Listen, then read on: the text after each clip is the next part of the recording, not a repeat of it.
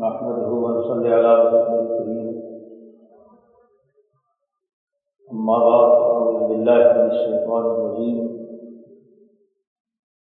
بسم اللہ الرحمن الرحیم قال اللہ تبارک و تعالی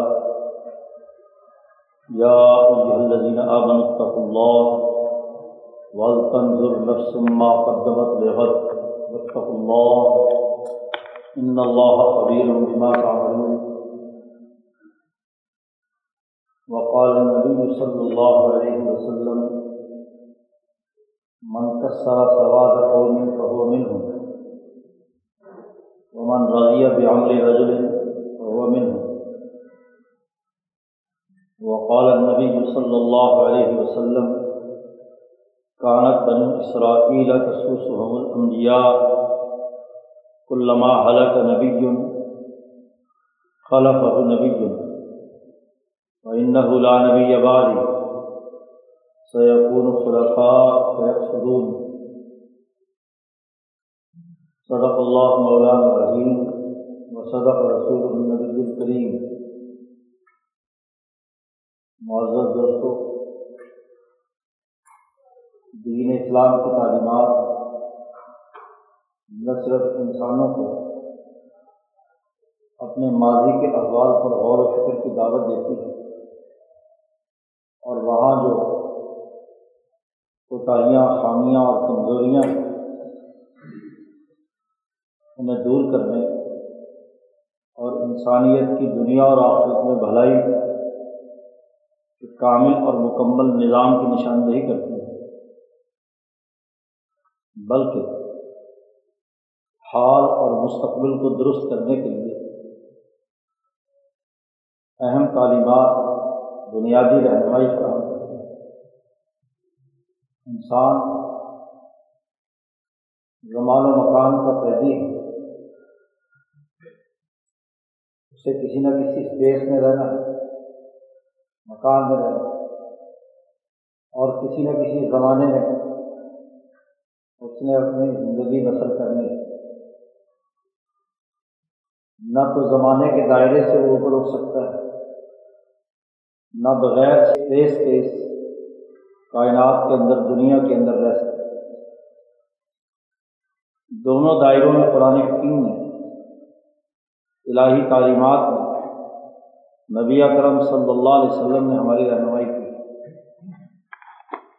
ماضی جو گزر چکا ہے، اس کا تجزیہ کیا ہے۔ اس کے لیے کتاب مقدس قرآن حکیم نے ماضی میں جھانکنے کا طریقہ کار انبیاء علیہ السلام کے واقعات کے ضمن اور انبیاء علیہ السلام کے مقابلے پر مالا اور مقرف اور فرائین و قوارین قانونوں کے مقابلے پر۔ انہوں نے کیا کردار ادا کیا؟ دونوں کا تصادم کیسے ہوا؟ دونوں کے افطار خیالات، نظریات، نظام۔ فرعون کے رویے کیا تھے؟ قارون کیا چاہتا تھا؟ حمانیت کس پس سطح پر اتری ہوئی تھی؟ قوم آد و سلود کے ملا اور مطرف قوم شعیب کے لیڈر اور نمائندے۔ وہ کن عطا خرابیوں کے اندر مبتلا تھے۔ قرآن نے ماضی میں قرآن پڑھنے والے کو جھانک کر دیکھنے کا ایک طریقہ کار بتایا اسی طرح انبیاء علیہ السلام کے افکار کیا تھے؟ ان کے عقائد کیا تھے؟ ان کے اعمال کیا تھے؟ انہوں نے انسانی بھلائی کے لیے کیا طریقہ کار اختیار کیا؟ کیسے انسانوں کو کامیابی کی مناظر طے کروائے اس کا تفصیلی تذکرہ بھی قرآن حکیم نے بیان کیا۔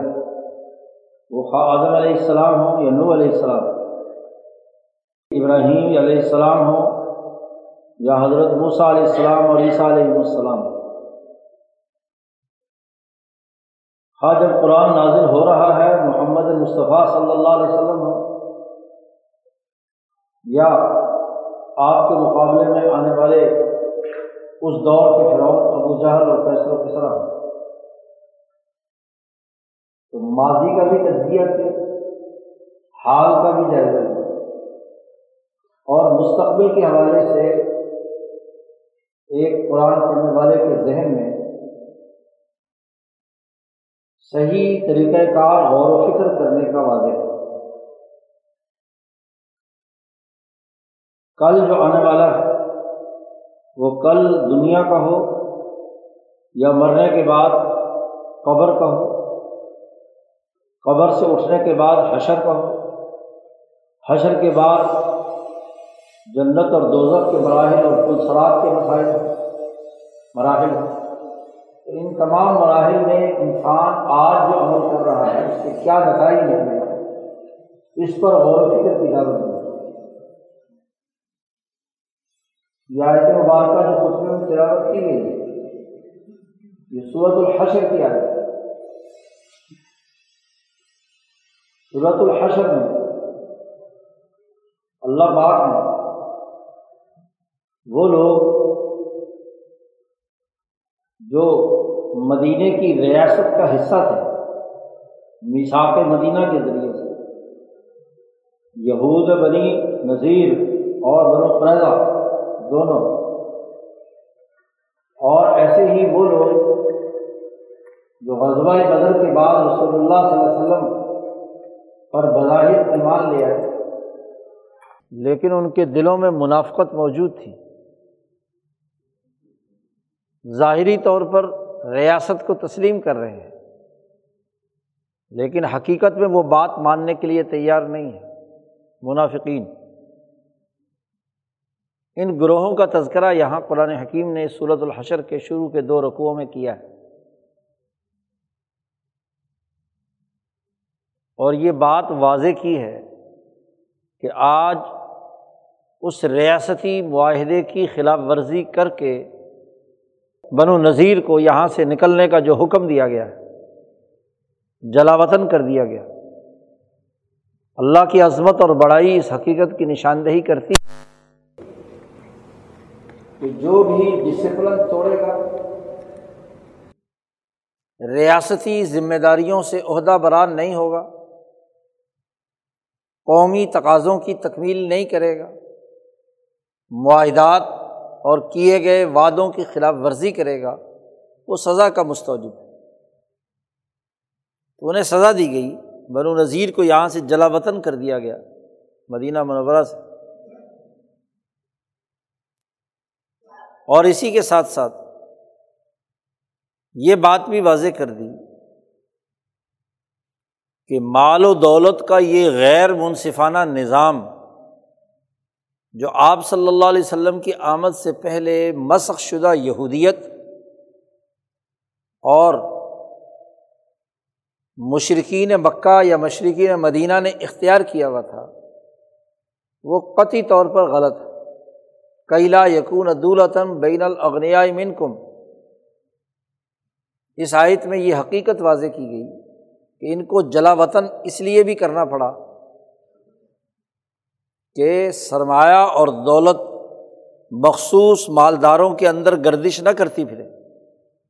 اس لیے اس کو تقسیم کیا جائے گا انسانی۔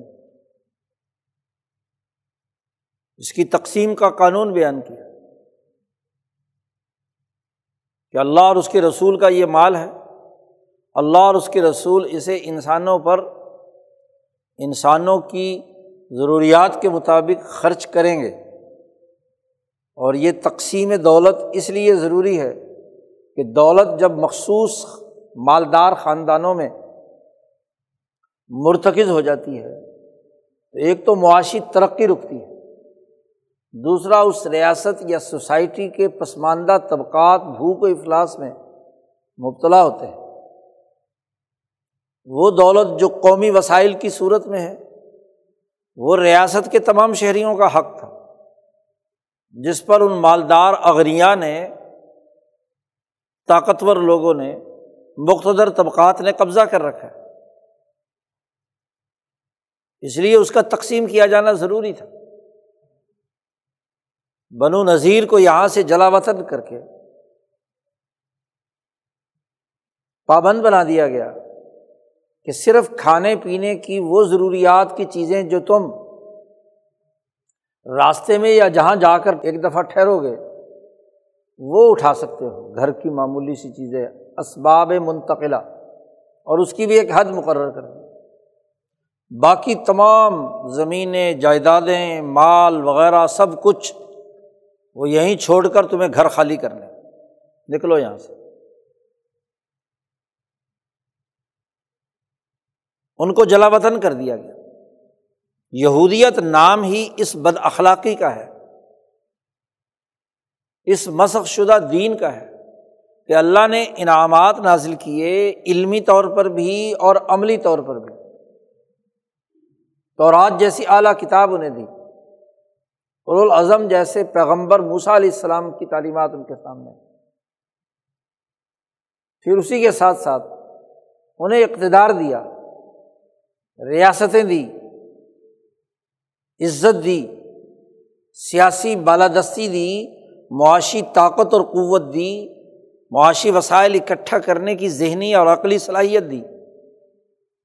اور یہ اس لیے دی تھی کہ یہ جمع شدہ معیشت یہ جمع شدہ سیاسی طاقت، یہ وہ علم جو انسانی ترقی کا تمہیں دیا گیا ہے، اس کو انسانیت میں بانٹو۔ لوگوں کو دو، اللہ کی مخلوق پر خرچ کرو۔ سیاسی طاقت اسی لیے بنائی جاتی ہے کہ وہ اپنی ریاست کے تمام شہریوں کے حقوق ادا کرے۔ اتھارٹی حکومت کا بنیادی تقاضا ہے اور اتھارٹی کا مقصد انسانوں کے لیے انصاف فراہم کرنا ہے، ان کے حقوق ادا کرنا ہے۔ حکومت اور ریاست کے لیے قومی وسائل، معاشی ترقی کا ہونا ضروری ہوتا ہے۔ لیکن یہ معاشی وسائل مخصوص طبقے یا اگنیا مالداروں کے لیے نہیں۔ یہ معاشی وسائل انسانیت کے لیے ہے ان کی فلاح و بہبود کے لیے۔ یہ جو تمہیں علم دیا گیا ہے، یہ اجارہ داری قائم کرنے کے لیے، مناپلی قائم کرنے کے لیے نہیں دیا گیا۔ تمہاری عقل میں جو علم آیا ہے کہ نئی سے نئی چیزیں ایجاد کرتے ہو تو رات کی تعلیمات کی احساس پر سوچتے، غور و فکر کرتے ہو، اللہ نے تمہیں چار ہزار امبیا اعلیٰ عقل کے اور نبوت کے حامل تمہیں دیے۔ اس لیے دیے کہ علم اور عقل کا استعمال انسانیت کے فائدے کے لیے ہو۔ نبی ہوتا ہی وہ ہے جو انسانی فائدے کے لیے کام کرتا تو ان امبیا کی تقلید کر کے یہودی یہ کام کرتے۔ لیکن نہیں کیا۔ علم پر اجارہ داری اختیار کر لی۔ معاشی وسائل کو مخصوص طبقے کے لیے بند کر دیا۔ سیاسی طاقت، گروہی اور نفسانی خواہشات کے تابے بنا دی۔ اس کی سزا اللہ نے دی کہ نکلو یہاں سے۔ تم اس انسان دوست ریاست جو محمد مصطفیٰ صلی اللہ علیہ وسلم کی قیادت میں کام کر رہی ہے، تم اس میں رہنے کے قابل نہیں ہو۔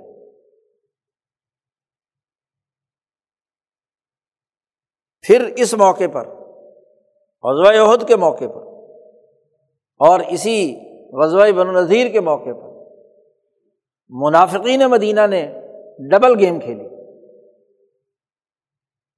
بظاہر نبی اکرم صلی اللہ علیہ وسلم کی پارٹی کا حصہ ہے، ریاست کے بندے ہیں۔ حلف اور معاہدہ اٹھایا ہوا ہے کہ وہ رسول اللہ صلی اللہ علیہ وسلم کی ہدایات کی پابندی کریں گے۔ باہر سے کوئی دشمن حملہ آور ہوگا تو اس کا مقابلہ کریں گے۔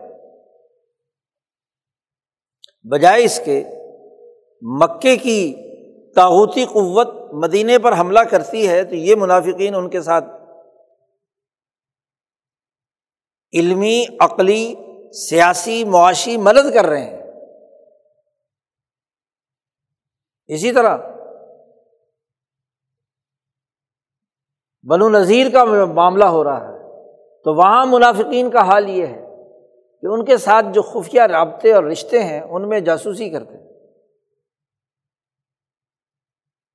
اطلاعات بہم پہنچاتے ہیں۔ ان کے لیے ہمدردی رکھتے ہیں۔ تو ریاست دشمن عناصر سے تعلق رکھنا نفاق کی سب سے اعلیٰ ترین قسم ہے۔ دوسرے رقوع میں اللہ نے ان کا تذکرہ کیا۔ ماضی کا قصہ اور حال کی جو صورت حال ہے، اس کا تجزیہ کرنے کے بعد قرآن حکیم نے تیسرے رقوع کا آغاز اس آیت مبارکہ سے کیا ہے۔ یا الدین امن الطق اللہ۔ مومنین کو مخاطب کیا۔ بظاہر ایمان لانے والے بھی اس میں شامل ہیں اور حقیقی مومنین بھی شامل ہیں۔ ہر ایک کو ایک تمبی کی ہے، غور و فکر کی دعوت دی۔ اے ایمان والو، اللہ سے ڈرو تقوا اختیار کرو۔ خاص طور پر وہ منافقین جو بظاہر ایمان کا لبادہ اڑے ہوئے ہیں۔ یا عام مومنین جو سادہ مزاج ہے وہ ایسے منافقین کے پیچھے لائی لگ ہیں، ان کے پیچھے چلے جاتے ہیں انہیں کو ووٹ دیتے ہیں۔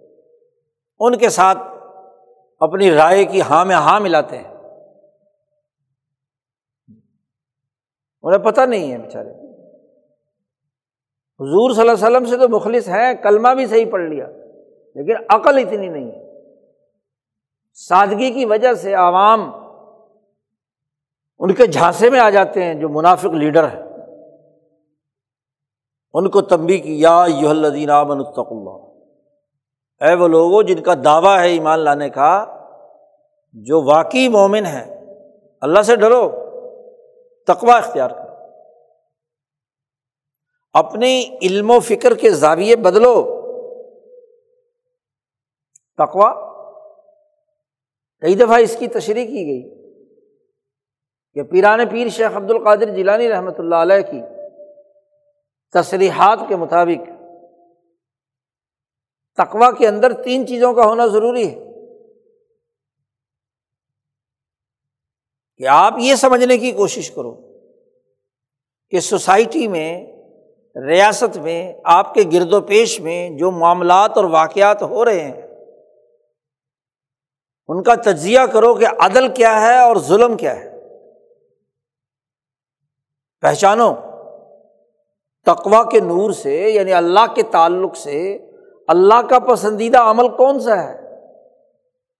اور اللہ کے ناراضگی کا عمل کون سا ہے؟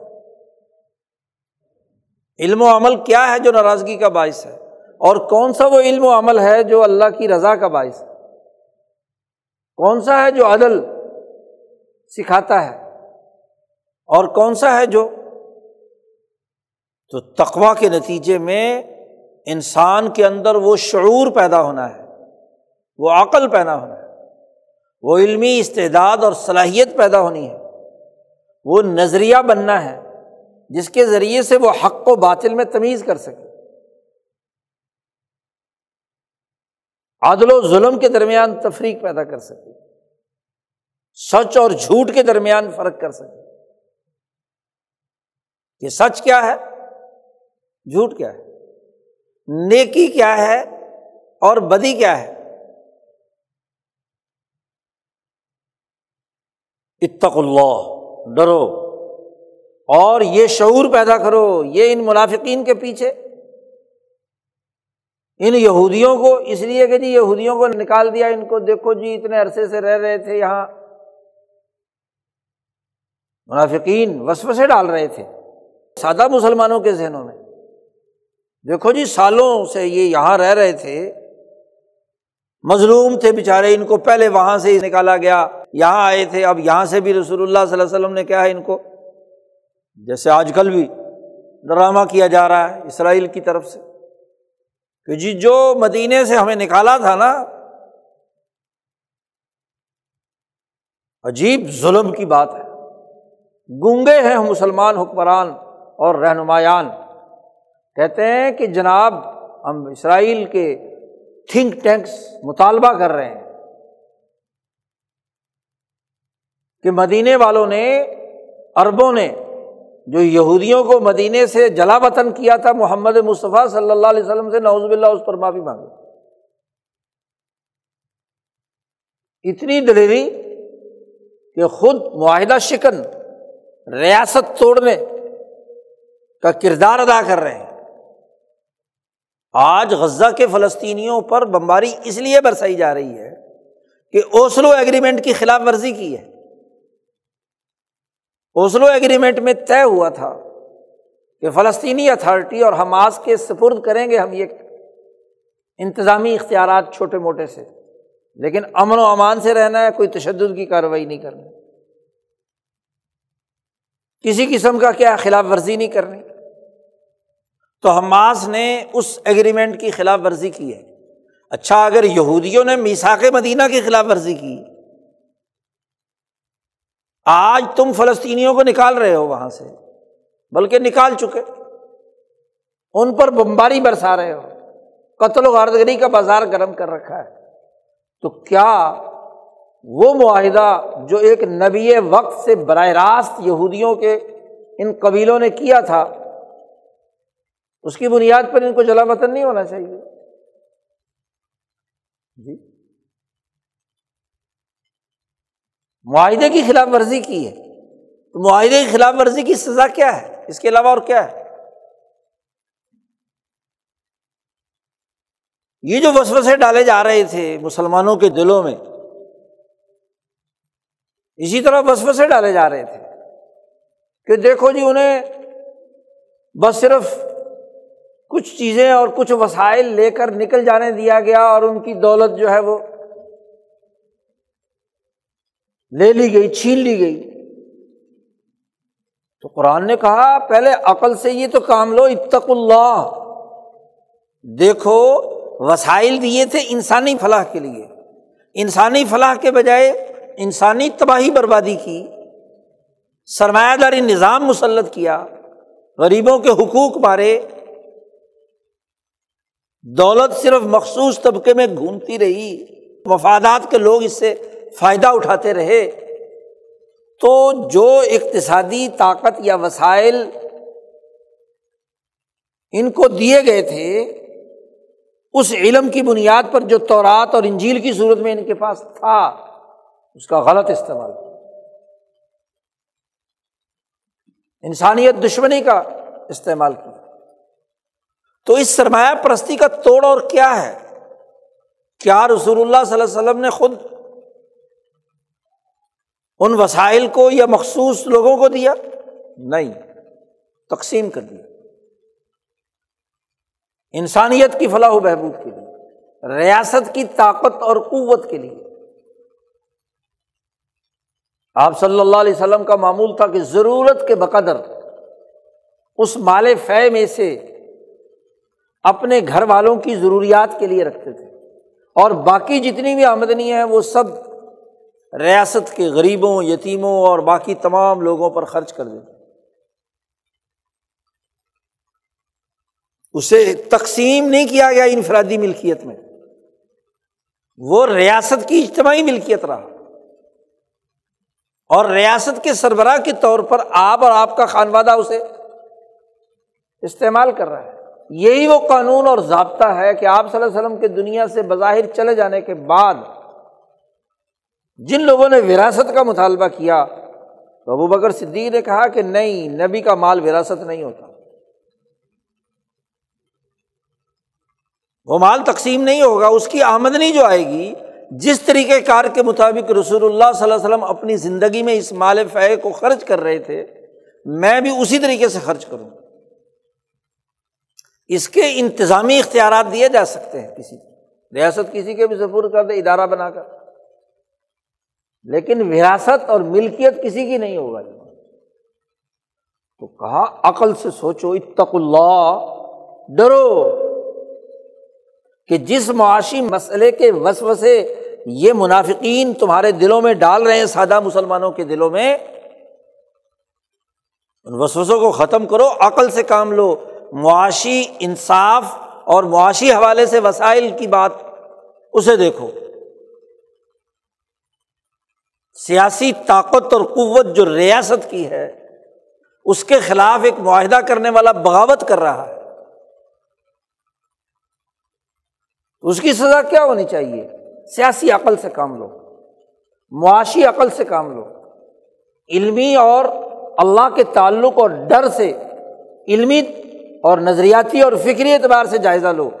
اتق اللہ۔ یہ جو واقعات پیچھے گزر چکے ہیں، اس صورت مبارکہ میں بن و نذیر کے حوالے سے سیاسی، معاشی، سماجی اقدامات جو پچھلے دو رقوؤں میں بیان کیے ہیں، اس کے بارے میں غور و فکر کرو، ڈرو ان میں سوچو۔ مستقبل میں تمہارا نظریہ درست ہونا چاہیے۔ اور آئندہ کے لیے سوچو ول تنظر نفس ما قدمت لغد۔ دیکھو، تمہاری سیاسی سوچ، تمہاری معاشی سوچ، تمہارا علمی اور فکری منہج، اس کے احساس پر جب تم اگلا کام کرنے چلو، کل کو جو کام کرنا ہے، اس پر نظر رکھو۔ تمہاری ریاست کیسی ہونی چاہیے؟ تمہاری سیاست کیسی ہونی چاہیے؟ تمہاری معیشت کیسی ہونی چاہیے؟ کیا دولت مرتکز ہو جائے؟ کل کو جو عمل تم نے کرنا ہے، ریاست کے اقدامات کرنے ہیں، تم نے اپنا حکمران چننا ہے، منتخب کرنا ہے، کل دنیا کی بھی ہے نا؟ سن تین ہجری میں قصبہ عہد اور بن نذیر کا واقعہ ہوا ہے۔ سات سال پڑے ہیں۔ تو دنیا کے اعتبار سے بھی کہا جا رہا نا، ول تنظر۔ اس آیت کا تعلق صرف مرنے کے بعد کے کل کے ساتھ نہیں ہے۔ وہ بھی ہے اس میں شامل۔ کیونکہ اس اگلے زندگی کے تمام اعمال کے نتائج آخرت میں ملیں گے۔ دنیا مزرات الآخرہ آخرت کی کھیتی ہے، یہاں جو بو گے، وہی نتیجہ نکلے گا۔ تو یہاں جو تم کل مستقبل میں کام کر رہے ہو، وہ کیا ہے؟ اس پر غور کرو۔ نظر رکھو، ول تنظر۔ تمہارا علمی نظر، سیاسی نظر، معاشی نظر اس پر ہونی چاہیے کہ نفس کے فائدے کے لیے کیا ہے۔ نفس نفس انسانی۔ تم صرف اس جسم، اس ظاہری لذت، جسمانی راحت اور خواہشات کی نہیں، تمہارے اندر جو ایک یونیک شخص ہے، نفس نفس ناطقہ۔ جس کی وجہ سے تم ایک منفرد فرد ہو، تمہاری ایک شناخت ہے۔ تم جانور نہیں ہو، تم کوئی اینٹ پتھر نہیں ہو۔ کہ جب جی چاہا اس اینٹ کو اٹھا کر یہاں رکھ دیا۔ اس جانور کو یہاں گائے، بیل، بھینس کی طرح جوت لیا۔ گدے کی طرح اس کے اوپر کوئی چیز لاد دی۔ گھوڑے کی طرح زین کس لی اور اسے استعمال کیا۔ اونٹ کے اوپر پالان رکھا اور سہارا میں ڈال دیا۔ تم جانور نہیں ہو، نفس ہو، نفس انسانی۔ اور نفس انسانی بڑا قیمتی ہے۔ اس کے جیسے جسمانی تقاضے ہیں، ایسے ہی اس کے علمی، عقلی، سیاسی، معاشی، قلبی، نفسی تقاضے بھی ہیں، جو جانور میں نہیں ہے اپنی عقل کو استعمال میں لاؤ، اپنے قلب کی جرت کو بروئے کار لاؤ، اپنے نفس کی طاقت کو استعمال میں لاؤ۔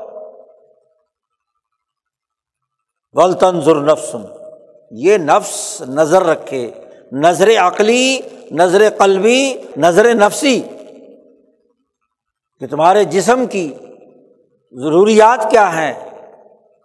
کل کو جو تم مستقبل میں اپنا حکمران منتخب کرنے چلے ہو، کل تک تم یہودیوں کی غلامی میں تھے، بنو قریضہ کی، بنو نذیر کی کل تک تم عبداللہ ابن ابئی جیسے منافقین کی قیادت کے پیچھے بھاگ رہے تھے۔ آج تمہیں رسول اللہ صلی اللہ علیہ وسلم کی ریاست اور آپ کی قیادت، اب ان دو قیادتوں میں سے ایک کا انتخاب کر رہا ہے۔ علمی نظر سے بھی دیکھو، قلبی نظر سے بھی دیکھو، جسمانی ضروریات کے اعتبار سے بھی دیکھو کہ یہ معاشی وسائل تمہارے جسم کی ضرورت کو پورا کریں، یہ سیاسی طاقت تمہارے دلوں کو امن دے اور یہ علم و شعور تمہاری عقل کی بالیدگی اور شعور کی بلندی کے لیے کردار ادا کرے۔ بتاؤ ان تینوں میں سے دونوں قیادتوں میں سے کون سی قیادت ہے جو تمہارے لیے کردار ادا کر رہی ہے؟ یہودیوں کا سردار یہاں سے نکل گیا تو کیا ہوا؟ تم کمزور مسلمانوں ڈر رہے ہو کہ یہ یہودی ہمیں کچھ نہ کچھ کھانے پینے کو دے دیتے تھے، کوئی نہ کوئی معاملہ کر لیتے تھے۔ جی یہ یہاں کے چودھری تھے، ان کے پاس بڑی زمینیں، جائیدادیں تھیں۔ جی عبداللہ ابن ابئی ہے، یہ اگر ہمیں کچھ نہیں دے گا، منافقین کا مالدار آدمی، تو ہمارا گزارا نہیں ہوگا۔ ایک طرف اس ظالم قیادت کو دیکھو، جو متکبر بھی ہے سرمایہ پرست بھی ہے، انسانیت دشمن بھی ہے، اور ایک طرف محمد الرسول اللہ صلی اللہ علیہ وسلم کی قیادت کو دیکھو۔ آپ صلی اللہ علیہ وسلم کی طرف سے عمر فاروق جو مدینہ منورہ کے ٹیکس کلیکٹر ہیں، ٹیکس وصول کرنے والے ہیں، ان کو دیکھو۔ ان کا کردار کیا ہے؟ ابو بکر صدیق کو دیکھو، عثمان غنی کو دیکھو۔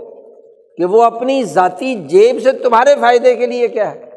کنواں خرید کر وقف کر رہے ہیں۔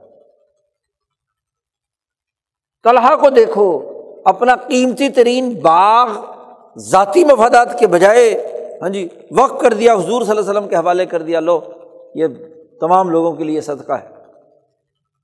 ذرا اس ٹیم کو دیکھو، اس انتظامیہ کو دیکھو اس حکومت کو دیکھو جو محمد مصطفیٰ صلی اللہ علیہ وسلم کی سربراہی میں مدینے کی ریاست کے لیے کام کر رہی ہے، اسے دیکھو۔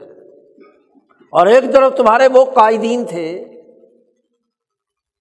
یہودی خصلت، منافقین۔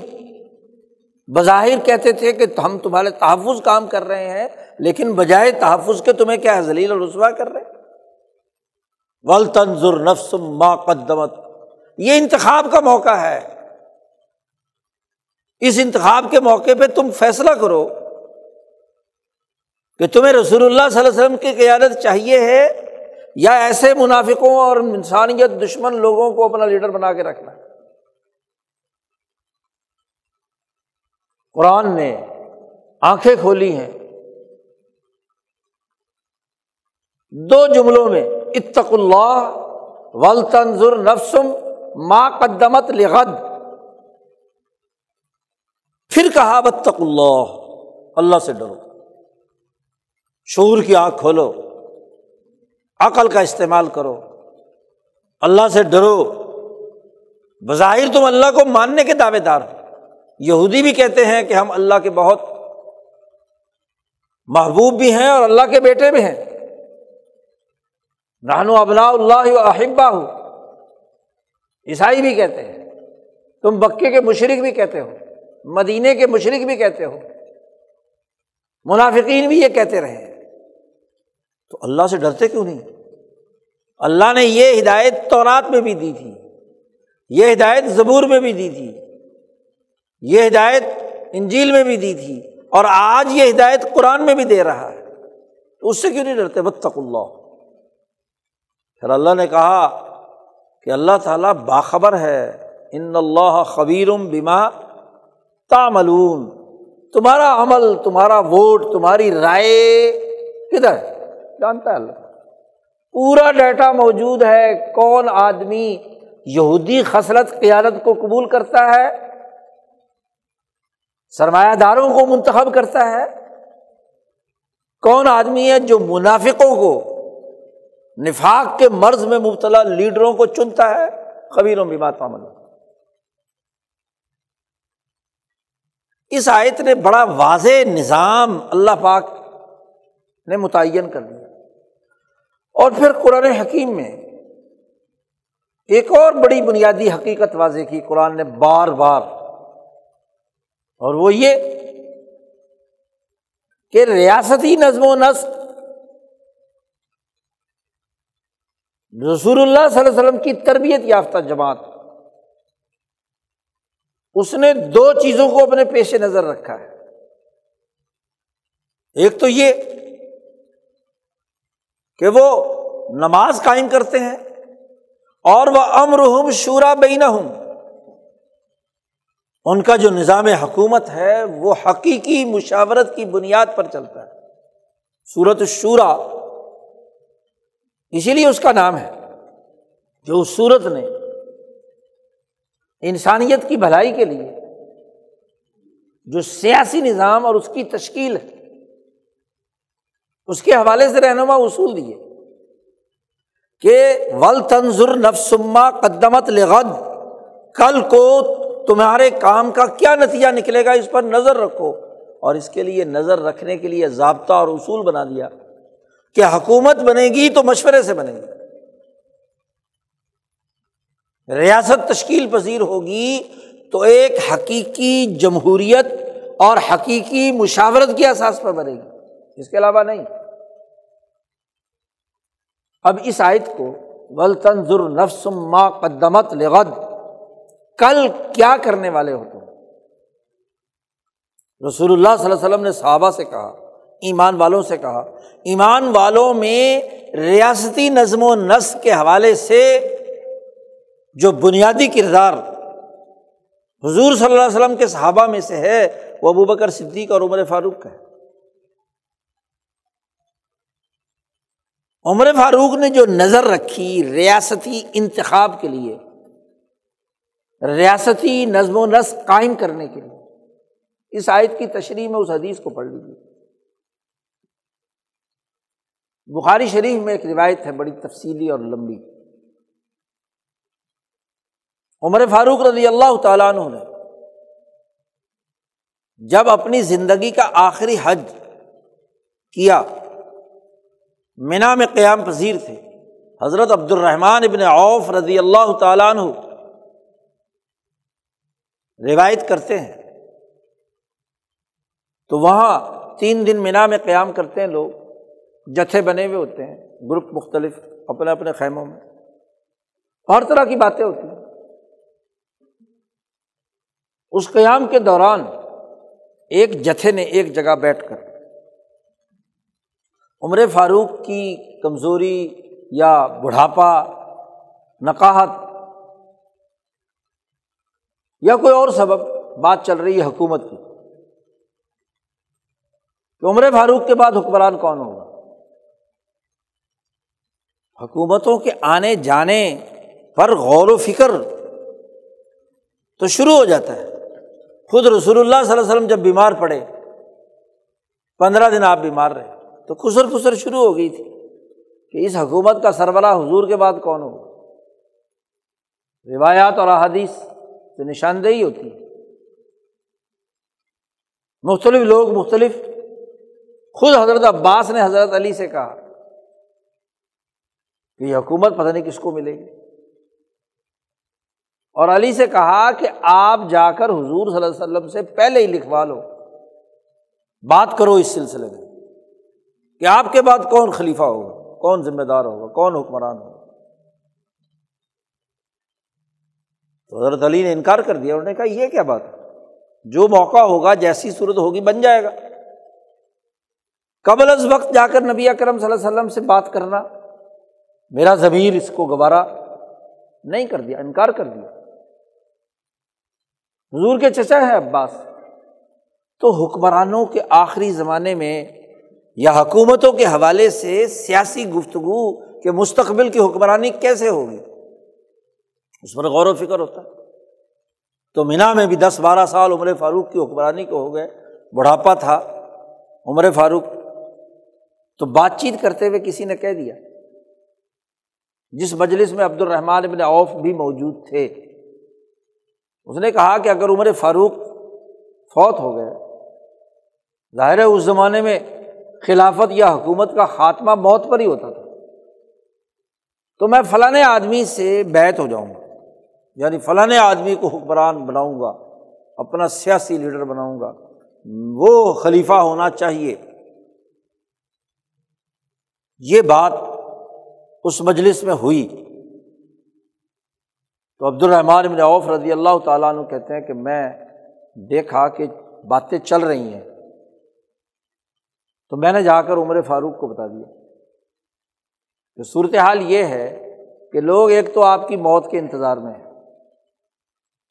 کہ بندہ ہٹے تو میں صدارت پر قبضہ کروں، خلافت پہ قبضہ کروں، حکومت پہ قبضہ کروں۔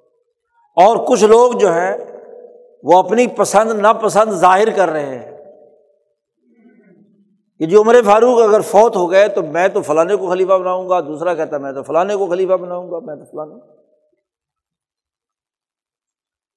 عمر فاروق رضی اللہ تعالیٰ عنہ کو شدید غصہ آیا اور انہوں نے عبد الرحمٰن ابن عوف سے کہا کہ میرے خطاب کا انتظام کرو، میں عوام سے رات کو تقریر کروں گا۔ انعام۔ عبد الرحمٰن ابن عوف رضی اللہ تعالیٰ عنہ نے فرمایا کہ یہ اس نازک موضوع پر خلافت کے معاملات پر، حکومت سے متعلق امور پر، یہاں کھلے مجمعے میں گفتگو کرنا مناسب نہیں ہے۔ وجہ یہ ہے کہ یہ خاص ایک علمی اور اونچے درجے کی گفتگو ہے۔ پتہ نہیں، سمجھنے والا جو آپ کے قریب کھڑا ہو، مجمع ہے نا جو آپ کے قریب کھڑا ہو، اس نے پوری بات سمجھی یا نہیں سمجھی؟ لیکن جیسے ہی یہاں سے بات نکلے گی تو پوری دنیا میں پھیل جائے گی۔ اور وہ جو لے کر جانے والا ہے بات، کل پرسوں کو تو سب نے چلا جانا بنا خالی ہو جائے گا۔ جی۔ بنا خالی ہو جائے گا، یہ لوگ اپنے اپنے علاقوں میں جائیں گے۔ یہ بیچارے کمزور اور کمزور ذہن کے لوگ زیادہ ہیں۔ جو بات کو سیاسی طور پر سمجھنے والے ہیں، وہ تو بکھرے میں بہت بڑا مجمع ہے، لاکھوں میں مجمع ہے۔ اب ان کی علیحدہ مجلس تو یہاں ہو نہیں سکتی۔ تو اس لیے یہاں تقریر نہ کریں۔ پرسوں آپ نے یہاں سے جانا ہی ہے مدینہ۔ تو مدینہ پہنچ کر آپ اس موضوع پر خطاب فرمائیں۔ اور اس میں مدینہ میں جو ایک تو اہل مدینہ اور جلیل القدر صحابہ سب کے سب مدینہ میں ہے تو وہاں مسجد میں، مسجد نبوی میں ہوگا وہ بھی عام مجمع، لیکن علمی اور استعداد والے لوگ تو وہاں آپ یہ خطاب کریں اور وہاں بات سمجھائیں۔ مقصد سمجھانا ہے کہ سیاسی طریقۂ کار کیا ہوتا ہے۔ اس طرح کی گروہی یا انفرادی ارا کا اظہار وہ درست نہیں ہے۔ تو یہاں تو کچھ نہ کچھ اپنے اپنے معنی پہنا لیں گے۔ مجمے کے اندر کیا ایسی باتیں ہوتی تو عمر فاروق نے کہا ہاں یہ ٹھیک ہے۔ اگر میری زندگی رہی، عمر فاروق نے کہا، زندہ رہا میں۔ تو ان شاء اللہ مدینہ میں جاتے ہی سب سے پہلے جمعے میں میں یہ خطبہ کروں۔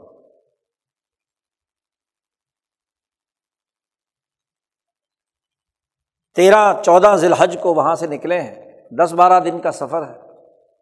مکہ مکرمہ سے۔ ہاں جی مدینہ منورہ کا۔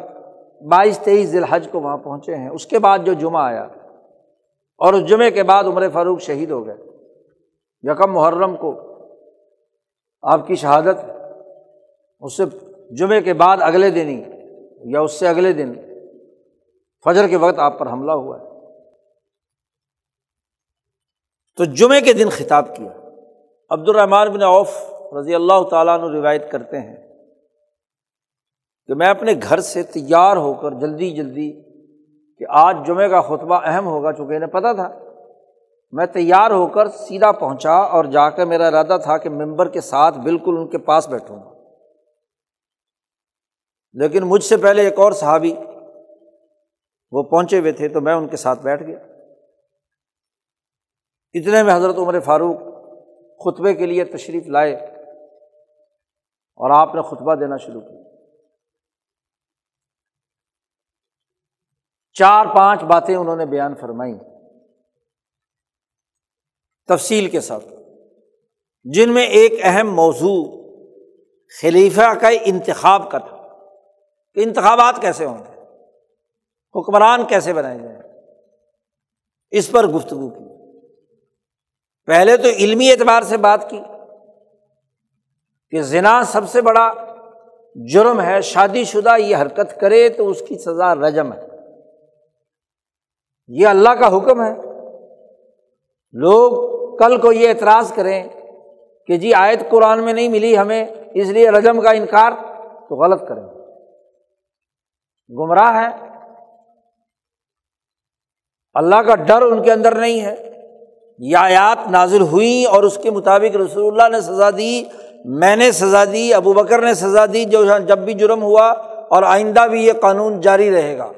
جو ضانی شادی شدہ ہے، محسن ہے یا ضانیہ اس کی سزا رجم ہے۔ اس مسئلے کو بیان کیا۔ پھر اس مسئلے کو بیان کیا۔ کہ نبی اکرم صلی اللہ علیہ وسلم نے یہ بات فرمائی ہے۔ کہ تم میری عقیدت اور میری منقبت اتنی زیادہ نہ بڑھا دینا۔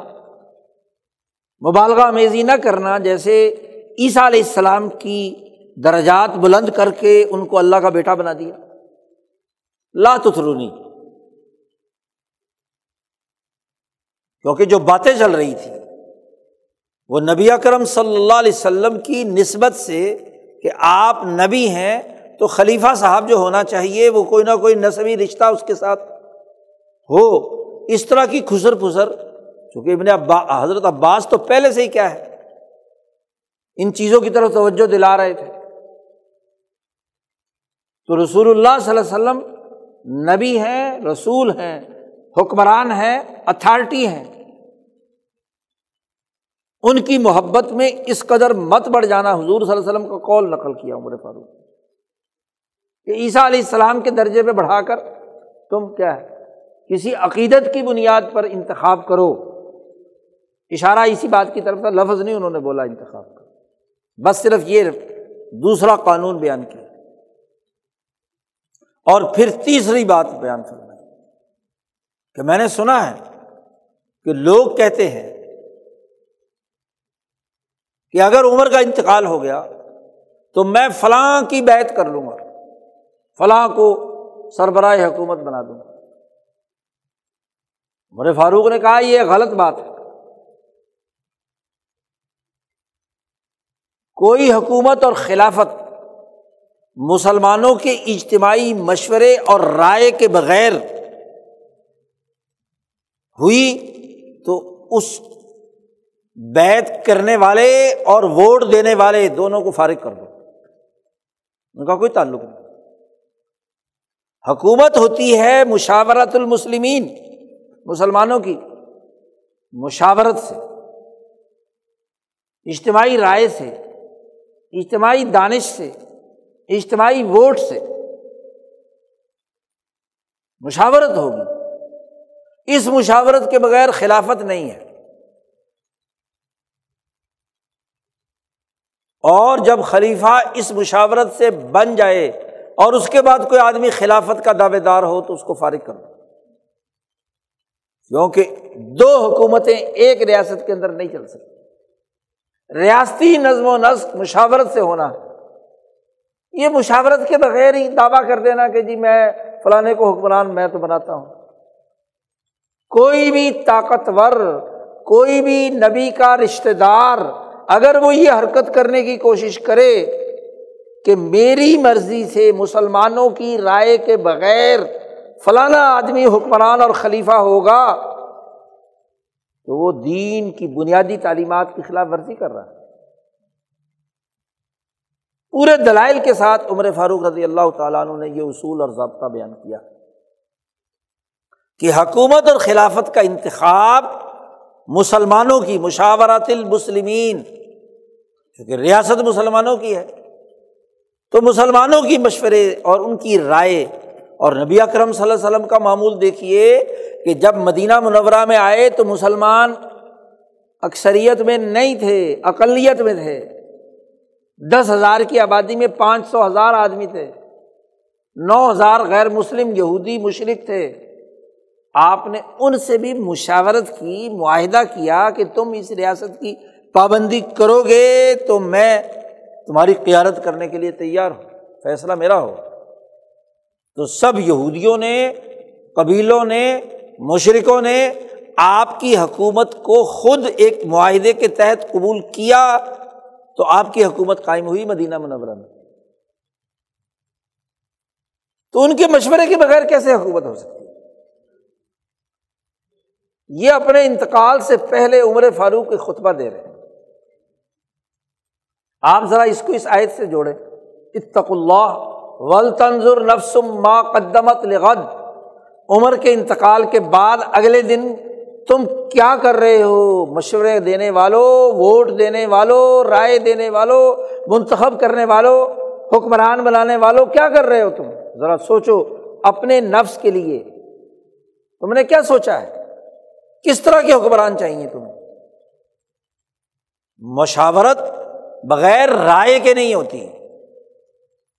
اسی لیے کہا جاتا ہے، لا خلافت اللہ بھی جماعت ولا جماعت اللہ بھی مشورت حکومت بغیر کسی منظم نظام چلانے والی پارٹی کے بغیر نہیں ہو سکتی، انتظامیہ کے بغیر نہیں ہو سکتی۔ پارٹی کے بغیر نہیں ہو سکتی، اور پارٹی بغیر مشورے کے نہیں ہو سکتی۔ اور مشورہ بغیر رائے کے نہیں ہو سکتا۔ مشاورت تو تبھی ہوگی کہ جب کسی پیش آمدہ مسئلے پر لوگوں کی رائے سامنے آئے، تو ان آرا کو سامنے رکھ کر مجموعی طور پر اس کسی بھی تنظیم، ادارے، کسی کمپنی، کسی ملک، کسی ریاست، کسی قوم کا جو اجتماعی نظم و نسق ہے، اسے جو بہتر سے بہتر ہے، اسے قائم کیا جاتا ہے۔ یہ مشورے کا مطلب۔ تو مشورہ بغیر رائے کے کیسے ہے؟ اور رائے ہی کا نام ووٹ تو ووٹ ہے۔ کہ آپ نے اپنی رائے دینی ہے؟ آپ نے انتخاب کرنا ہے۔ گویا کہ مشاورت المسلمین، جمہور المسلمین۔ مسلمان جو سوسائٹی کا جمہور ہے، اس کی بنیاد۔ اور یہ جمہوریت لازمی اور ضروری ہے۔ پھر عمر فاروق نے اسی خطبے کے اندر ایک اور اہم بات کی طرف وضاحت کر دی کہ ابو بکر کا انتخاب فل تن کا لفظ ہے، اچانک ہوا تھا۔ جی ابو بکر صدیق کی خلافت کا انتخاب اچانک ہوا تھا کہ اگرچہ مکمل مشاورت یعنی ہر ہر صاحب الرائے سے تو رائے نہیں لی گئی۔ اچانک ہوا، لیکن وقا شر رہا اللہ پاک نے اس چیز کی شر سے کیا ہے، بچا لیا۔ اچانک ہونے سے۔ کیونکہ عمر فاروق نے اس کی وضاحت کی۔ کہ جب رسول اللہ صلی اللہ علیہ وسلم کا وصال ہوا تو ابو بکر مسجد میں تھے، مسجد نبوی میں۔ پوری تفصیلی قصہ دوسری جگہ پر بیان کیا ہے۔ عمر فاروق پر تو اتنا اثر تھا کہ آپ نے تو یہ ان کے آنے سے پہلے پہلے، ابو بکر سے آنے سے پہلے پہلے یہ اعلان کر رہے ہیں کہ جو آدمی نبی کرم صلی اللہ علیہ وسلم کی دنیا سے جانے کا اعلان کرے گا، میں اس کی گردن کاٹ دوں گا۔ آپ کی جدائی کا غم اتنا ہے۔ کیفیت یہ ہے عمر فاروق رضی اللہ تعالیٰ نے وہ تو ابو بکر صدیق نے آ کر خطبہ دیا کہ من کانا یابد محمد فعین محمد قدمات جو آدمی محمد صلی اللہ علیہ وسلم کی عبادت کرتا تھا تو سن لو محمد فوت ہو گئے، صلی اللہ علیہ وسلم۔ اور من کانا یابد اللہ فعن حی اللہ یموت۔ اور جو اللہ کی عبادت کرتا تھا تو اللہ زندہ ہے، اسے کبھی موت نہیں آئی صحابہ کو جب ابو بکر کی بات سنائی دی اور خاص طور پر عمر فاروق تو ہوش ٹکانے آیا اچانک ہے نا، تو عمر فاروق نے کہا کہ مجھ پر تو یہ اچانک پھلتا تھا کوئی مشاورت کا موقع نہیں تھا۔ اور جیسے ہی عمر، ابو بکر خطبہ دے کر نیچے اترے تو ہمیں پتہ چلا کہ جتنے بھی انصاری صحابہ ہیں، وہ ثقیفہ بنی ساحدہ میں جمع ہے اور وہاں مشاورت چل رہی ہے کہ حکمران کون ہو۔ یعنی باقاعدہ مجلس مشاورت مسجد نبوی میں منعقد ہونے کا موقع ہی۔ کیونکہ اچانک معاملہ ہوا اور جیسے ہمیں اطلاع ملی کہ انصار اپنا حکمران مدینے میں قائم کرنے کے لیے مشورے کر رہے ہیں کہ جی مہاجرین کا الگ حکمران ہونا چاہیے اور انصار کا الگ حکمران ہونا چاہیے۔ ان کا اتحاد اور قیاس تو یہ تھا۔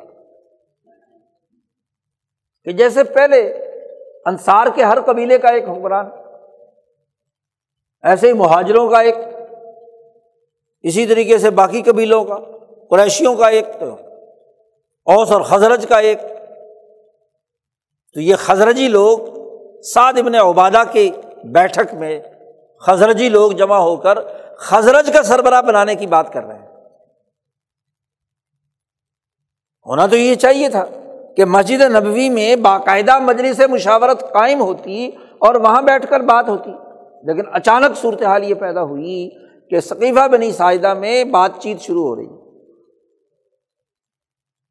عمر فاروق نے خطبہ دیتے ہوئے کہا، دیکھو، ہمیں جیسے ہی اطلاع ملی تو میں نے ابو بکر صدیق سے کہا کہ چلو۔ تو ہم دونوں نے ارادہ کیا کہ وہاں جا کر بات سمجھائیں۔ ارادہ تو اس لیے گئے تھے کہ معاملہ کیا ہے؟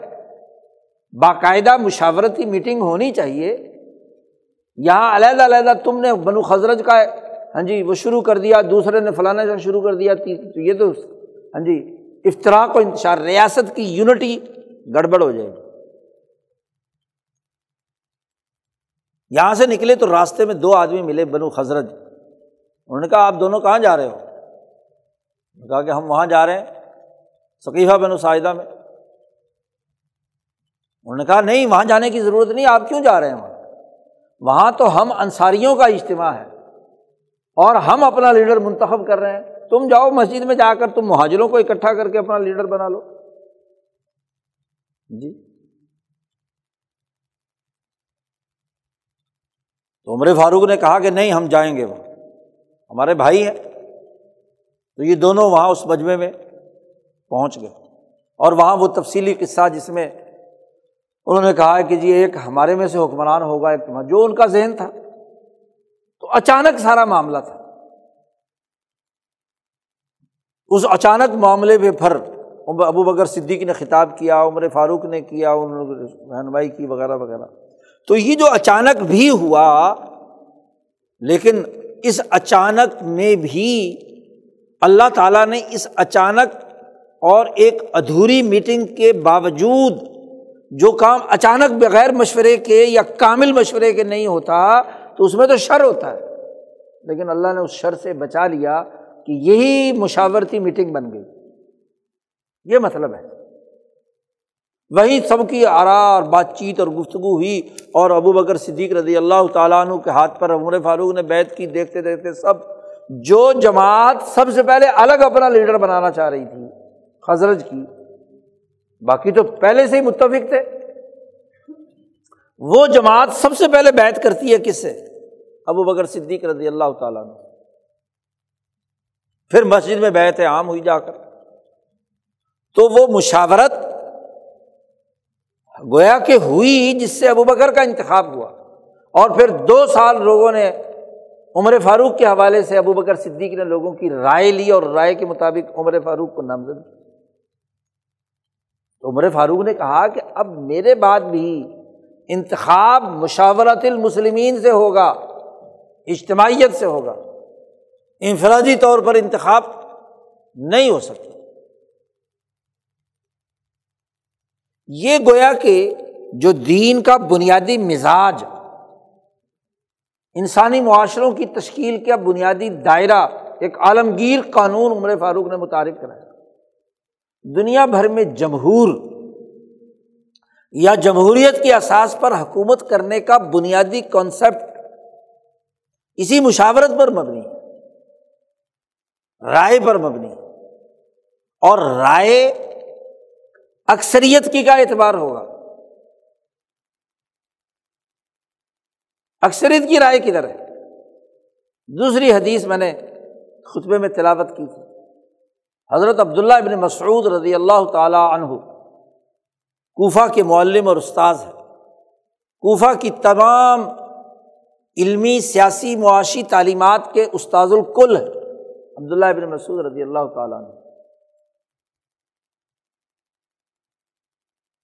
آپ کو کسی آدمی نے ولیمے میں شرکت کی دعوت دی، کوئی شادی، کھانے پینے کی دعوت، انہوں نے قبول کر لی؟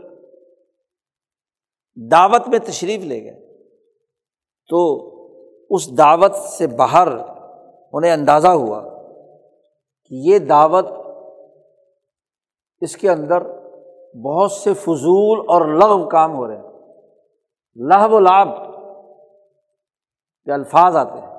لہب و لاب ایسے کام کو کہتے ہیں کہ جس کا نہ دنیا میں کوئی فائدہ، نہ آخرت میں کوئی فائدہ۔ لہب الحدیث قرآن نے استعمال کیا ہے۔ مولانا سندھی نے اس کی تشریح کی ہے لہب کی۔ کہ ایسا کام جس کا دنیا میں بھی کوئی فائدہ نہیں اور آخرت میں بھی کوئی فائدہ نہیں۔ فضول۔ انسان کا وقت، انسان کے جو فیصلے اور اس کا عمل ہے، وہ پروڈکٹیو ہونا چاہیے۔ یا دنیا کا فائدہ ہو یا آخرت کا فائدہ ہو۔ ایسا فضول کام کرنا جو کسی کھاتے میں شمار نہیں ہوتا، تو یہ تو مسلمان کی شان نہیں ہے۔ حضرت عبداللہ رک گئے۔ نہیں داخل ہوئے اندر، دعوت واپس روانہ ہو۔ اور پھر یہ بات بیان کر کہ سمع تو رسول اللہ صلی اللہ علیہ وسلم، میں نے رسول اللہ صلی اللہ علیہ وسلم سے سنا ہے کہ من کسرا سواد قومن فہو من ہوں جس نے کسی قوم کے مجمے میں اپنا ووٹ ڈالا، اس کی کثرت کا باعث بنا، تو وہ اس کی پارٹی کا بندہ۔ عقیدے کا، اچھے کاموں کا، جتنا مرضی اس کے اندر معاملہ ہے۔ لیکن اس کی سوات کہتے ہیں انسانی وجود کا کسی پارٹی کے اندر شامل ہونا۔ ویسے تو سواد کہتے ہیں سروں کو۔ سواد عراق کو سواد عراق بھی اس لیے کہتے ہیں کہ وہاں سبزہ اور اتنا رچ علاقہ تھا جس کی وجہ سے فصل اگتی تھی کہ جس کی وجہ سے اوپر سے دیکھو تو وہ ایک بہت سیاہی سیاہی نظر آتی تھی۔ ایسے ہی جب بندوں کا مجمع جمع ہو، مجمع عام اور خاص طور پر جوانوں کا ہو تو سب کے سر بال کالے ہوتے ہیں۔ اور وہ کالے سر، کون کہ بہت بڑا مجمع، اس کو کہتے ہیں سواد۔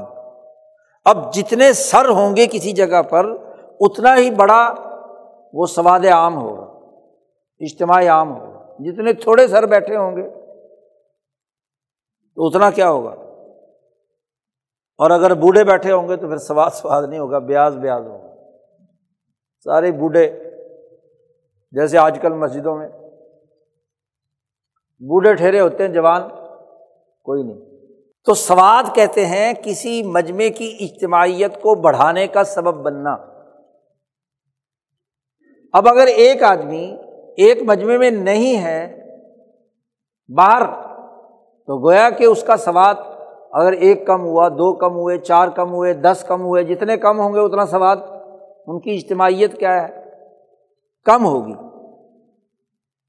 اور جتنے بڑھتے جائیں گے، چاہے ایک ایک دو دو تو جس آدمی نے ایک آدمی نے کھڑے ہو کر کسی مجمے کی طاقت کو بڑھایا، تو اس کا حشر ان کے ساتھ ہو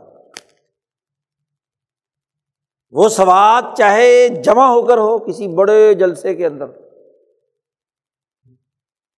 وہ سواد کسی چھوٹی میٹنگ میں ہو، وہ سواد ووٹ دے کر ہو تو کوئی سا بھی سواد ہو، من کس سارا سواد قومن۔ جس نے کسی قوم کے سواد اور اس کی اجتماعیت کو بڑھانے کا سبب بنا، تو فوا من ہوں اور جو آدمی کسی کے عمل سے خوش ہوا، من رضیا بیاملی رجولن کسی آدمی کے عمل سے یا کسی اجتماعی عمل سے اس سے خوش ہوا، تو وہ بھی اسی کا حصہ ہے۔ وہ بھی اسی کا پارٹی اس کا حشر بھی کیا ہے؟ آخرت میں ان کے ساتھ ہوگا۔ یہ مختلف الفاظ سے روایت ہے۔ اس میں حشر کا ذکر بھی ہے، اس کا حشر بھی قیامت کے دن اسی کے ساتھ ہوگا۔ اسی لیڈر کے ساتھ ہوگا۔ اگر وہ جماعت اور پارٹی چوروں کی ہے، ڈاکوؤں کی ہے، کرپشن کرنے والوں کی ہے، لوٹ مار کرنے والوں کی ہے، تو اس کا شمار اس میں ہوگا اور آخرت میں اس کے ساتھ ہی وہ شامل ہوگا۔ تو اس کا مطلب یہ ہے کہ جمہور یا کثرت بھی ایک نتیجہ پیدا کرتی ہے۔ قرآن حکیم نے تذکرہ کیا ہے کہ وہ لوگ جو مکہ میں رہ گئے تھے تھے مسلمان۔ جی اسلام لائے ہوئے ہیں، لیکن ہجرت نہیں کی۔ مکہ میں رہ گئے تو مکے والوں کے سواد یا ان کی ریاست کے اندر چاہے وہ راضی نہ بھی ہوں لیکن وہ اس کا حصہ بنے ہیں، تو اگر تو خوشی سے رہے ہیں، تو پھر تو اسی کی پارٹی ہے، منافقت۔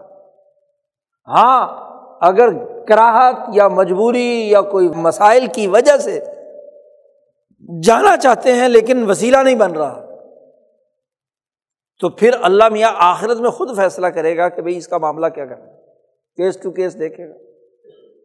لیکن جس نے بھی کسی پارٹی کی اجتماعیت کو بڑھایا، کسی ظالم کے مجمے کو بڑھایا، کسی ووٹ مانگنے والے کے پیچھے چلا، تو جہاں حشر اس کا ہوگا، وہاں حشر اس کا ہوگا۔ اب یہ حدیث کئی باتیں بیان کر رہی ہے ایک تو یہ کہ کثرت کا اعتبار ہوتا ہے۔ کثرت کا اعتبار ہوتا ہے۔ اور خاص طور پر سیاسیات میں کہ کثرت کی بنیاد پر فیصلہ ہونا ہے اور آپ اس کثرت میں کھڑے ہیں۔ جی۔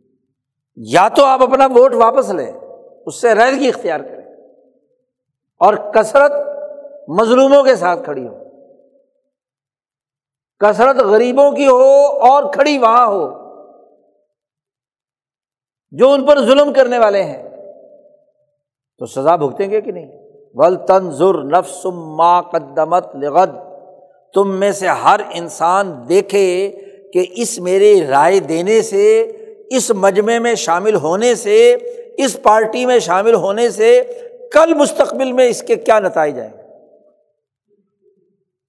اور اب تو ماشاء اللہ یہ جو الیکشن کے نام سے ایک کام ہو رہا ہے ساری پارٹیاں آزما لی ہیں۔ ساری پارٹیاں۔ کوئی ان میں سے ایسی پارٹی نہیں ہو سکتی یا نہیں ہے جو جس نے کبھی یہاں حکومت نہ کی کسی نے تین تین باریاں لی ہیں، کسی نے کیا ہے، دو دو باریاں لی ہیں، کسی نے ایک ایک باری لی ہے، باری سب نے لی۔ تو ماضی دیکھو۔ ماضی میں ان کے افکار، نظریات، خیالات عوام کے بارے میں کیا تھے؟ ان کی سیاسی رائے کیا تھی؟ خوف اور دہشت پھیلا کر اقتدار تک پہنچنے کی تھی یا امن و امان قائم کرنے کی تھی؟ ان کی معاشی حالت کو دیکھو کہ یہ ان اغنیا اور مالدار جو یہودی خصلت تھے، ان کی عادات و اتوار کے مالک ہیں یا کیا ہے؟ نبی کرم صلی اللہ علیہ وسلم کی تربیت یافتہ جماعت صحابہ کے اخلاق اور کردار پر ہے۔ عثمان غنی عبد الرحمٰن ابن اوف وغیرہ جیسے اول العظم لوگوں کی صورت میں ہے کہ اپنی محنت اور مشقت سے لوٹ مار کے نہیں، ایک بڑا دھوکا دیا جاتا ہے کہ جی عبد الرحمٰن ابن عوف بھی تو مالدار تھے اغنیا تھے، عثمان غنی بھی۔ تو محنت اور مشقت سے، کاروبار سے جد وجہد اور کوشش سے اور جو بھی اپنی محنت سے کمایا، اسے ذاتی مفاد کے بجائے انسانیت عامہ کے لیے خرچ کر دیا۔ کیا یہ وہ ہے؟ یہ دیکھنا ول تنظر نفسما قدمت لغد۔ یہ تمہاری ذمہ داری ہے۔ اس کو دیکھو۔ اور اس کی احساس پر اللہ کے احکامات کو مت بھلاؤ۔ رسول اللہ صلی اللہ علیہ وسلم کے احکامات کو مت بھلاؤ۔ لا تکون کل نس اللہ۔ اگلی آئے مت بنو ان کی طرح جنہوں نے اللہ کو بھلا دیا۔ اللہ کے طے کردہ اس معیار کو، نبی کے وضع کردہ اس نظام کو، خلافت کے، حکومت کے، مشاورت کی بنیاد پر قائم کرنے والے اس اصول کو مت بلاؤ ان لوگوں کی طرح مت بنو جیسے یہودیوں نے بلایا، جیسے عیسائیوں نے بلایا، جیسے مشرقین مکہ نے ابراہیم کی ساتھ نسبت کے باوجود بلا دیا۔ اسماعیل کی اولاد ہوتے ہوئے انہوں نے بلا دیا۔ لاتکن کلزین نس اللہ۔ یاد رکھو، اگر تم اللہ کو آج بھلاؤ گے، تو یہ اللہ کو بھلانا نہیں ہے۔ فن ساہم انفسا دراصل ایسے لوگوں کو اللہ نے اپنا آپ بلا دیا۔ بھائی، اس انتخاب کا جو رزلٹ نکلے گا، اس کا نفع یا نقصان تمہارے اپنے نفسوں کے لیے ہوگا۔ اور جب تم نے کل مستقبل میں یہ نہیں سوچا، تو پھر گویا کہ تم نے اپنے آپ کو بھلا دیا۔ تم نے اپنے شعور کا مظاہرہ نہیں کیا۔ تم نے اس کے مطابق اقدام نہیں کیا۔ وانسا ہوں الفظم تم اپنے خیال میں اللہ کو بلا رہے ہو، لیکن وہ بھول بھڑکڑو، تم نے اپنے آپ کو بلا دیا ہے۔ اللہ جب یہ جملہ مختلف جگہوں پہ استعمال فرماتے ہیں تو دراصل ترکی ب ترکی جواب کی صورت میں۔ انہوں نے بلایا تو اللہ نے بھی بلا دیا۔ تو اللہ کے بلانے کا مطلب یہ ہے کہ اپنے آپ کو تم نے بلا دیا۔ اپنے نفسوں کو، انساہم انفساہم بڑا جامع جملہ قرآن نے استعمال کیا۔ تم تو اپنے جان کے دشمن لگتے ہو۔ تم نے تو اپنے نفسوں کے حقوق، معاشی، سیاسی، سماجی، علمی، عقلی، ان کو بھلا دیا۔ فانسا ہوں انفسا ہوں اور وہ لوگ الائی ہوم الفاسکون یہی لوگ ہیں جو فاسقین فاسق کسے کہتے ہیں؟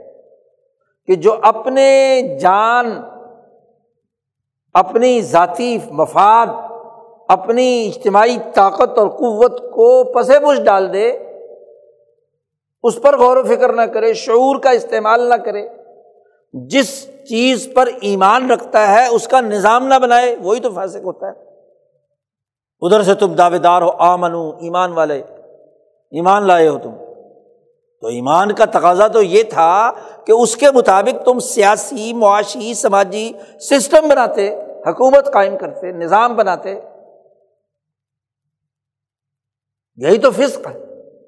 اس کے علاوہ اور فاسق کیا ہوتا ہے چھوٹے موٹے گناہ تو اس فاسق کی ذیلی شکل میں لیکن بڑا بلنڈر بڑا گناہ کہ جس کے ذریعے سے آپ قومی سطح کا نظام چلانے والی حکومت منتخب کر رہے ہیں۔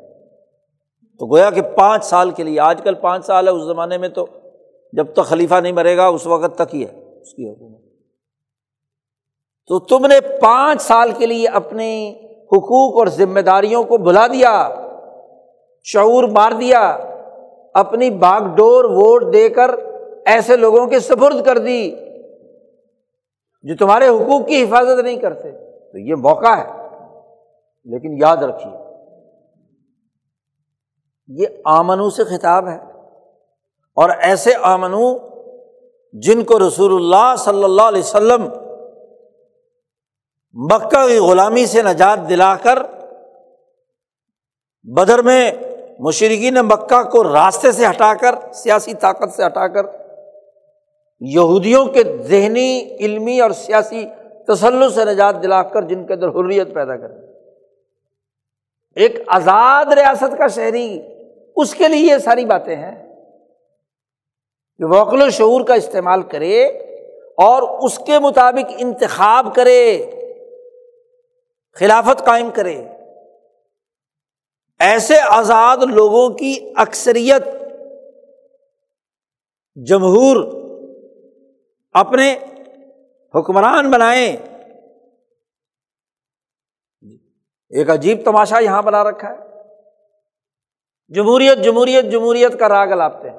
تو دو انتہا پسندانہ گروپ آپ کے سوسائٹی میں جہالت جہالت کے زمانے میں موجود ہیں۔ ایک تو وہ کہ جمہوریت کفر ہے۔ جمہوریت خلاف اسلام ہے۔ جمہوریت تو سامراجی اور تاغوتی نظریہ ہے۔ بہت زیادہ لال بھجکڑ ہاں جی وہ کہتے ہیں کہ چونکہ یہ جمہوریت ان کے خیال کے مطابق پیدا ہی یورپ میں ہوئی ہے، تو یورپ ہی بالکل خراب ذہنیت کے حامل لوگ ہیں، مادہ پرست ہیں، مذہب کے منکر ہیں، اس لیے انہوں نے جو کام کیا ہے نا، وہی غلط ہے۔ اس لیے جمہوریت بغیر مادیت کے نہیں ہو سکتی۔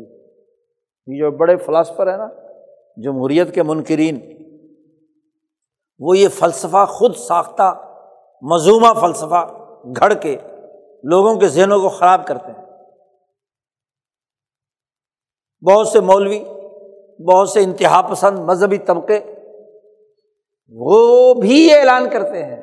لیکن علمی دلیل، مثلاً اسلام کے نام سے پارٹی کے جتنے نمائندے ہیں، تربیت یافتہ ہیں، اور خاص طور پر کہیں ان کو اتفاق مل گیا کہ یورپ کے کچھ مادیت پرست کے فلسفیوں کی کتابیں پڑھ کر کوئی فلسفیانہ دماغ مل گیا تو انہوں نے کیا ہے؟ جمہوریت کے بارے میں یہ تصور پیدا کیا کہ جمہوریت بغیر مادی نظام کے، بغیر سرمایہ داری تسلط کے قائم ہو ہی نہیں سکتی۔ یہ بیانیہ بالکل غلط۔ دوسری طرف دوسری انتہا ہے۔ کہ جی جمہوریت ہونی چاہیے، چاہے وہ ڈرامہ جمہوریت ہو، چاہے سرمایہ کا جبر ہو، جاگیر کا جبر ہو، مذہبی پاپائیت کا جبر ہو، یا کسی اور مختدر قوت کا جبر ہو، جو مخصوص مفادات کے اٹھانے کے لیے جمہوریت کا ڈرامہ رچایا جائے، الیکشن کا ڈرامہ رچایا جائے، اور اس کی بنیاد پر جو آدمی ان کا منتخب کرتا ہے، وہ لا کر مسلط کر دیا جائے جمہوریت کے نام پر۔ یہ ہے سرمایہ دارانہ جو یہ ہے مخصوص اجارہ دار طبقوں کی، مقتدر طبقوں کی جمہوریت۔ یہ دوسری انتہا۔ بس جمہوریت ہے۔ اور بہت سے مذہبی لوگ کہتے ہیں ایسی ڈرامہ جمہوریت میں ووٹ دینا فرض ہے۔ اور نہیں تو دو برائیوں میں سے ایک برائی کو منتخب کر لو، چھوٹی برائی کو۔ عجیب بات ہے، چھوٹی برائی کو بڑا بنانے کے لیے اس کو منتخب کر رہے جب حقیقی رائے انتخاب کا طریقہ کار ہی نہیں ہے، غلامی مسلط ہے، تو غلام کو تو آکا حکم دیتا ہے کہ فلاں ہاں جی ملک کا حکمران ہوگا، تمہاری جمہور، تمہارے ووٹ میں رزلٹ کیا نکلتا ہے، اس کا کوئی اتھا پتہ نہیں۔ ہو، پاس ہو جائے تو ٹھیک ہے، یا پاس کرواؤ اسے، روند مار کر۔ فراڈ کر کے، دھوکہ دہی سے۔ تو ایک یہ جمہوریت تو یہ دونوں نظریہ غلط ہے یاد رکھو، مشاورت اور جمہور کی رائے کے بغیر ریاست مدینہ قائم نہیں ہوئی۔ خلافت ابو بکر نہیں بنی۔ خلافت عمر، عثمان، علی، حسن و حسین اور امیر معاویہ کی نہیں ہوئی۔ بنو میاں کی خلافت نہیں ہوئی، بنو عباس کی نہیں ہوئی۔ جمہور تھے ساتھ تو تبھی تو بنو میاں نے سو سال حکمرانی کی۔ اقلیت دوسری طرف تھی۔ بنو میاں کے بعد اکثریت اور جمہوریت کس کے ساتھ تھی؟ جمہور۔ بنو عباس کے ساتھ تو چھ سو سال اس لیے رہی۔ جمہور عثمانیوں کے ساتھ رہے تو چھ سو سال ان کی حکومت اس لیے رہی۔ غیر عقلی بات ہے کہ جمہور کے بغیر حکمرانی کی جا سکتی اکیلے دو، چار، پانچ، دس، بیس بندے ہاں جی وہ حکمران بن سکتے ہیں پوری ریاست کے۔ نہیں۔ اس کے لیے سیاسی طاقت، افرادی قوت، سواد قوم کی کثرت چاہیے۔ لوگوں کا سواد ان کے ساتھ ہو۔ تب سیاسی حکومت قائم ہوتی ہے۔ اب بنیادی کانسیپٹ جمہوریت کا آزاد افراد کے درمیان ہوتا ہے۔ اور یہ بات بھی قطعی غلط ہے کہ یورپ میں یہ جو جمہوریت بادشاہت کے بعد جو وجود میں آئی ہے، وہ بھی دراصل وہ لوگ جو سرمایہ کی طاقت کے بل بوتے پر آزادانہ رائے رکھتے تھے، ان کا ٹکراؤ ہوا۔ قتل و غارت گری جب ہوئی، انہوں نے مل بیٹھ کر کہا کہ چلو جی مل بانٹ کے کوئی کیا جمہوریت کا ڈرامہ رچا لیتے ہیں۔ جی۔ تو پارٹیاں بن گئیں اور اس کے نام سے جمہوریت کا سلسلہ۔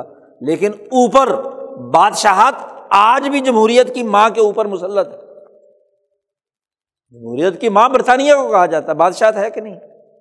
جتنی رائل فیملی کے اور سرمایہ دار طبقوں کے مفادات کا تحفظ بادشاہ کرتا ہے، پہلے ملکہ کرتی تھی، وہ تو اسی طرح موجود ہے۔ اور عوام کے اس منتخب نمائندے وزیر اعظم کو ہر ہفتے اس بادشاہ کے سامنے سر بسجود ہونا ہے، اس کو پروٹوکول دینا ہے، اس کی رائے لینی ہے، وہ اوپن نہیں ہوگی، عوام کا منتخب نمائندہ ہے۔ جو رائے بادشاہ کی ہوگی، اس کو جسٹیفائی کرنے کے پروسیجر بنائے جائیں گے کہ کس طریقے سے پارلیمنٹ بادشاہ کی رائے کے مطابق آگے بڑھے۔ اس لیے کہ جس کے سامنے کسی ملک کی تمام کریم اور مافیا سر جھکا کر کھڑی ہے، وہ آزادی رائے کے ساتھ رائے دے سکتا ہے بادشاہ کے سامنے۔ یہ ابھی بادشاہ ملکہ مری ہے اور بادشاہ نیا بنا ہے۔ تو برطانیہ کی ساری مقتدرہ نے کیا ہے، اسے سجدہ کیا کہ نہیں؟ جی۔ چاہے اس کی کتنی قانونی وجہ بیان کی جائے کہ جی آئینی بادشاہت ہے، آئینی طور پر ضروری ہے، یہ ہے، وہ ہے۔ اب بادشاہ اللہ وہی بادشاہ تھا نا دولت مشترکہ کے تمام ملکوں میں۔ وہ جو آرڈر دے گی، پارلیمنٹ اس کے مطابق کام کرے۔ گی تو غلام ملکوں میں یہی کنفیوژن پیدا کی جاتی ہے۔ وہاں آزادی رائے کے ساتھ ووٹ دینے کا عمل ہی نہیں ہے۔ تو ان کی منتخب نمائندہ حکومت کہاں سے بنی؟ وہ تو غلامی کے تقاضوں کے مطابق، ان کی ڈکٹیشن کے مطابق کردار ادا کیا۔ غلام ریاستوں کا الیکشن ڈرامہ ہوتا ہے۔ غلام ریاستوں میں ووٹ کی کوئی قدر و اہمیت نہیں ہوتی۔ اسی لیے نبی اکرم صلی اللہ علیہ وسلم نے پہلے ان غلاموں کو آزادی دلائی ابو جہل کی حکمرانی سے و کسرا کی غلامی سے۔ مدینے کے سرمایہ پرست یہودیوں کی غلامی سے فک رقبہ گردن آزاد کرائی اور گردن آزاد کرا کے ان کی رائے کی بنیاد پر خلافت اور حکومت قائم ہوگی نا؟ غلاموں سے کہا جائے کہ ان میں سے منتخب کر لو اور پھر آج کا فتنا تو سب سے بڑا یہ ہے کہ رائے لینے کے لیے جو آئینی فریم ورک یا الیکشن ایکٹ نافذ کیا جاتا ہے، قانونی نظام بنایا جاتا ہے۔ وہ مختلف طبقات کے من پسندی کا ہوتا ہے۔ جہاں چاہیں اس قانون کو فٹ کر لیں اور جہاں چاہیں اس قانون کو فٹ نہ کریں کون سی پارٹی نے انتخابات کرائے ہیں اپنے اور اس کے انتخابات درست ہیں اور اس کو الیکشن لڑنے کی اجازت ہے اور کون سی کو نہیں؟ کیا جمہوری پروسیس پاکستان کی تمام پارٹیوں نے کیا ہے؟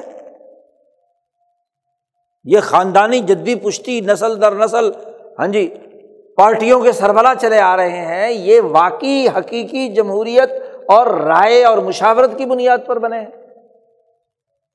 جب نہ حقیقت ادھر ہے، نہ حقیقت ادھر ہے۔ تو ایک جس کو دبانا ہے، اس کے الیکشن صحیح نہیں، لہٰذا الیکشن لڑنے کی اجازت نہیں۔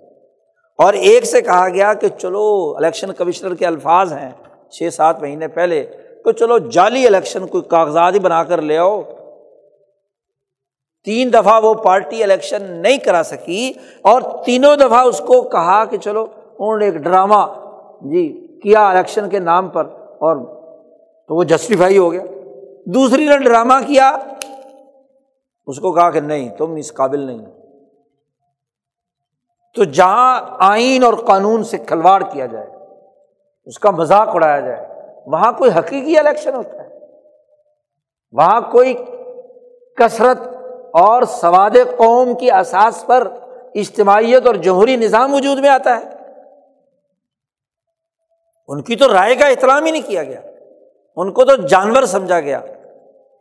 جب ملک کا سیکرٹری خارجہ کہتا ہے کہ امریکہ سے دو بندے آئے ہیں سیکرٹری اور وہ کہتے ہیں تمہارے الیکشن کا جو مرضی رزلٹ ہو، فلانا بندہ وزیر اعظم ہونا چاہیے، بس۔ یا فلانی بندی وزیر اعظم ہونی چاہیے۔ جی۔ تمہارا رزلٹ کچھ بھی ہو، اس سے بڑا اور کوئی ثبوت ہو سکتا ہے؟ جی۔ کہ وہ الیکشن محض ان جاہل لوگوں کو، عام آدمیوں کو پرپگنڈے کے زور پر یہ باور کرانا ہے کہ تمہاری منتخب حکومت یہی تو مدینہ کے منافق اور یہودی وہاں کے عام مسلمانوں میں پراپگنڈا کر رہے تھے۔ اسی کو تو اللہ میں نے کہا، یا الزین امن الطق اللہ۔ جو ایمان ایمان رکھتے ہو، وہ تقوی اختیار کرو۔ فرق اور امتیاز سمجھو۔ اور ول تنظر نفس ما قدمت لغد۔ آٹھ فروری کے بعد تم اپنے نفس کے لیے کیا کرنے چلے ہو، اس پر نظر رکھو۔ غور و فکر کرو۔ کہ کیا تمہارے نفسوں کے ساتھ ہونے والا ہے؟ جی تم نے اپنے نفس کے بنیادی حقوق اس کو نظر انداز کر دیا۔ علمی طور پر بھی، قلبی طور پر بھی، نفسی طور پر بھی، سیاسی طور پر بھی، معاشی طور پر بھی، فکری طور پر بھی۔ تمہیں تو اپنی تمام چیزوں پر نظر رکھنی ہے، شعور بلند رکھنا ہے، حقائق کا ادراک رکھنا ہے۔ اس کے مطابق رائے بنانی ہے۔ رائے ضرور بنانی ہے۔ اپنا ووٹ ملک اور قوم کے حقوق اور حفاظت کے لیے محفوظ رکھنا ہے۔ آپ کی رائے ہے۔ لیکن قرآن نے کہا ہمارا ووٹ ول تنظر نفس ما قدمت لغد۔ کل جو آنے والا ہے، اس کے حوالے سے ان بائیس پچیس کروڑ لوگوں کے انسانوں کے حقوق کیا ہیں؟ ان کو ملیا میٹ کر کے، ان کو تاکہ نسان پر رکھ کر ہاں جی ان کے حقوق کو پامال کر کے رائے دی جائے گی یا ان کے مفاد اور ان کے حقوق کے تحفظ کی بنیاد پر اپنے ووٹ کی حفاظت کی جائے۔ یہ وہ بنیادی ذمہ داری ہے جو قرآن حکیم مسلمانوں پر عائد کرنا چاہتا ہے کہ یہ آیات مبارکہ اور یہ احادیث مبارکہ ہمیں یہ شعور دیتی ہیں۔ کہ ہم لگ کر کسی کے پیچھے، کسی کی باتوں میں آ کر، کسی کے ڈرامے کے پیچھے چل کر اپنی رائے بنا لیں اور اپنے نفسوں کو بلا دے اپنے حقوق کو چھوڑ دے اپنی رائے کو بکاؤ مال بنا دے اپنے ووٹ کو ہر نتو خیرے کے حوالے کر دے ہر سرمایہ دار ایجنٹ کے پیچھے چلے جائیں، ہر ایک مفاد پرست مذہبی ڈگڈگی بجانے والے کے پیچھے چلے جائیں نہیں، اپنی رائے کی حفاظت کرنا۔ یہ ذمہ داری ہے۔ یہ بنیادی فریضہ ہے۔ یہ شعور ہے۔ یہ سیاسی رائے ہے۔ یہ معاشی رائے ہے جو قرآن بیان کر رہا ہے۔ جو عمر فاروق نے بیان کی، جو صحابہ نے بیان کی، جو علمائے امت نے بیان کی۔ یہ شعور پیدا کرنا آج کی ضرورت ہے۔ اللہ تعالیٰ ہمیں سمجھ نصیب فرمائے۔ قرآن حکیم اور رسول اللہ صلی اللہ علیہ وسلم کی سنت پر عمل کرنے کی توفیق عطا فرمائے۔ وہ آخر الداوانہ الحمد للہ رب العالم